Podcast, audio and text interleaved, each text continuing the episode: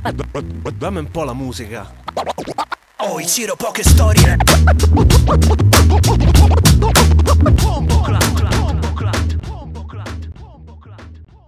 Bentornati, bentornati, bentornati. Questo è ancora Bombo Clat Urban Talk, il podcast di approfondimento sul mondo urban, sempre con il sottoscritto, ovvero DJ Teo.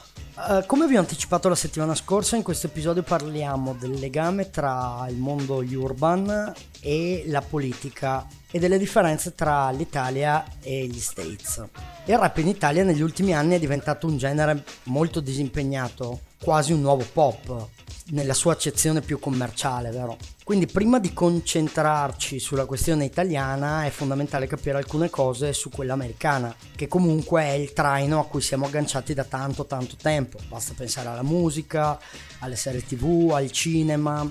Se negli anni 90 artisti della scena rap come i Public Enemy, per dire un nome solo, o registi come Spike Lee hanno utilizzato questo genere per portare a galla le ingiustizie sociali, il razzismo, le violenze, specialmente quelle della polizia, tutte cose peraltro ancora attualissime negli Stati Uniti per la comunità nera, nel presente la figura del rapper e i contenuti della sua musica, a parte alcune eccezioni come possono essere Kendrick, Childish Gambino, Eminem, per fare qualche esempio, si associa prevalentemente a un'estetica di rivalsa economica e di ricchezza. Infatti, una cosa strana è quando i conservatori americani sostengono che la musica rap incita i giovani a distruggere i valori statunitensi, non capiscono che in realtà comunque la trap e il rap stanno facendo l'esatto opposto, dal momento che si tratta di una declinazione estrema e potenziata dell'American Dream, del sogno americano non c'è niente di più americano e trampiano di Start from the bottom, now we're here. Come non c'è niente di meno rivoluzionario di celebrare il successo personale, i soldi guadagnati.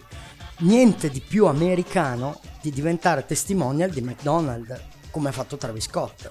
C'è anche da dire però che negli Stati Uniti tanti artisti che con la musica sono decisamente disimpegnati si attivano in prima persona sui social o sui media per spronare la gente a votare e a far sentire la propria voce e così fanno anche sportivi e attori, non importa per che fazione politica.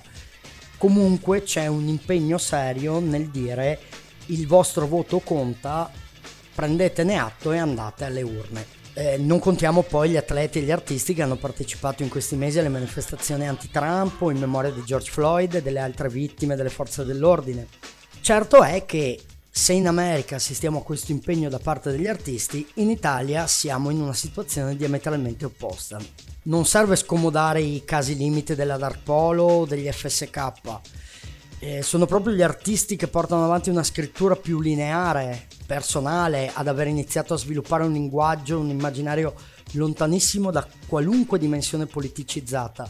Eh, penso a Izzy, penso a Arcomi, Ehm, penso comunque a gente che parla sì dell'immaginario eh, del quartiere piuttosto che di fatti più intimi e personali, ma parla pochissimo, eh, se non addirittura niente, di politica, politica nel senso stretto del termine, di fatti quotidiani che accadono e che comunque hanno a che fare con la politica.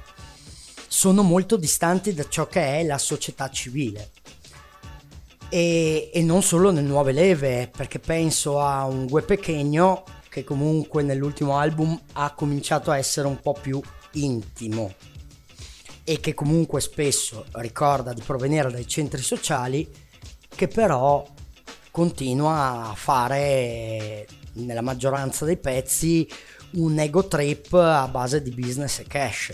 Io appartengo a una generazione per cui questo genere musicale è stato sinonimo di impegno politico, anche se tanti hanno ricordato negli anni che si è trattata di una deformazione tutta italiana, vi ricordo di nuovo il libro di Dami Rivic, Storia ragionata dell'hip hop italiano, eh, rimane il fatto che nel nostro paese il rap è stato conosciuto nella sua forma più politica proprio, e quindi ovviamente le posse, i centri sociali, gli assalti frontali, 99 posse, Frankie Energy e tutta questa nuova musica parlata che sembrava il mezzo migliore per comunicare un messaggio prima di tutto sociale.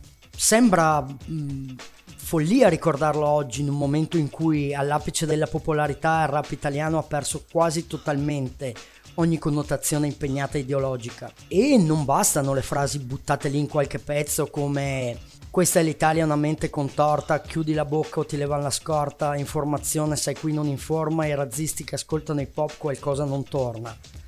Da 90 minuti di salmo o l'era della musica sembra innocua e serena, la cazzo di gara infinita, chi se la mena, l'ignoranza sventolata come bandiera, il sonno della ragione vota Lega. In quelli che non pensano di Marra, che per inciso comunque sono due dei pochissimi pezzi che si possono definire, se non politici, almeno sociali dell'ultimo periodo. Ci sono ovviamente tante differenze e tanti modi di spiegare le differenze tra Italia e Stati Uniti. Il primo è quello quantitativo. In America ci sono tantissime uscite rap e urban ogni giorno e quindi si può accontentare qualunque nicchia. In Italia, come ho detto prima, il rap, la trap, la urban in generale è diventato un po' il nuovo pop, quindi bene o male siamo standardizzati sul ballare, divertirsi e non riflettere, se non in alcuni casi sporadici. Quindi in America per ogni fan impegnato che può acquistare un vinile di Kendrick ce ne sono migliaia che si possono scaricare il mixtape della crew eh, trap più cazzara del momento. Il secondo è quello di mettere in relazione la nuova ventata di interesse politico con l'aumento del problema del razzismo, acuito dall'avere un presidente come Trump, e esasperatosi con i tragici eventi degli ultimi mesi. Una naturale risposta in musica alle tensioni sociali diffuse impersonate poi dal perfetto cattivo che appunto è incarnato in Trump. Proprio lo scenario italiano inizia a essere pericolosamente simile a quello americano. Anche qui da noi le tensioni razziali nei confronti di immigrati e del multiculturalismo stanno aumentando a vista d'occhio, raggiungendo apici terribili come l'omicidio di Willy. Per tirare le somme, la mia opinione è che capisco bene chi magari non si sente rappresentato e coinvolto dalla musica delle posse. Infatti ormai è una musica comunque datata e per certi aspetti fin troppo ideologica. Ma siamo circondati da una quantità di temi e di problemi enormi e l'omicidio di Willy è solo la punta di un iceberg. Per cui non dico di non godersi anche la spensieratezza della musica leggera, perché è leggera non a caso, ma sarebbe bello se qualcuno in più tra le nuove generazioni e anche le vecchie, rompesse questo muro di simboli e immagini per mettere al centro dell'arte anche il racconto della parte meno frivola. Abbiamo tantissimo di cui parlare per cui arrabbiarci e la rabbia è sempre stata una benzina molto efficace per l'arte.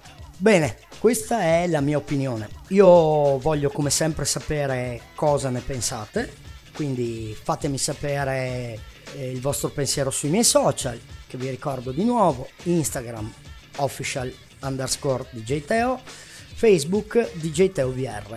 Noi ci sentiamo la prossima settimana per parlare ancora di musica e non solo. Vi saluto e vi ricordo che dopo il silenzio ciò che meglio descrive l'inesprimibile è la musica. Bombo Club!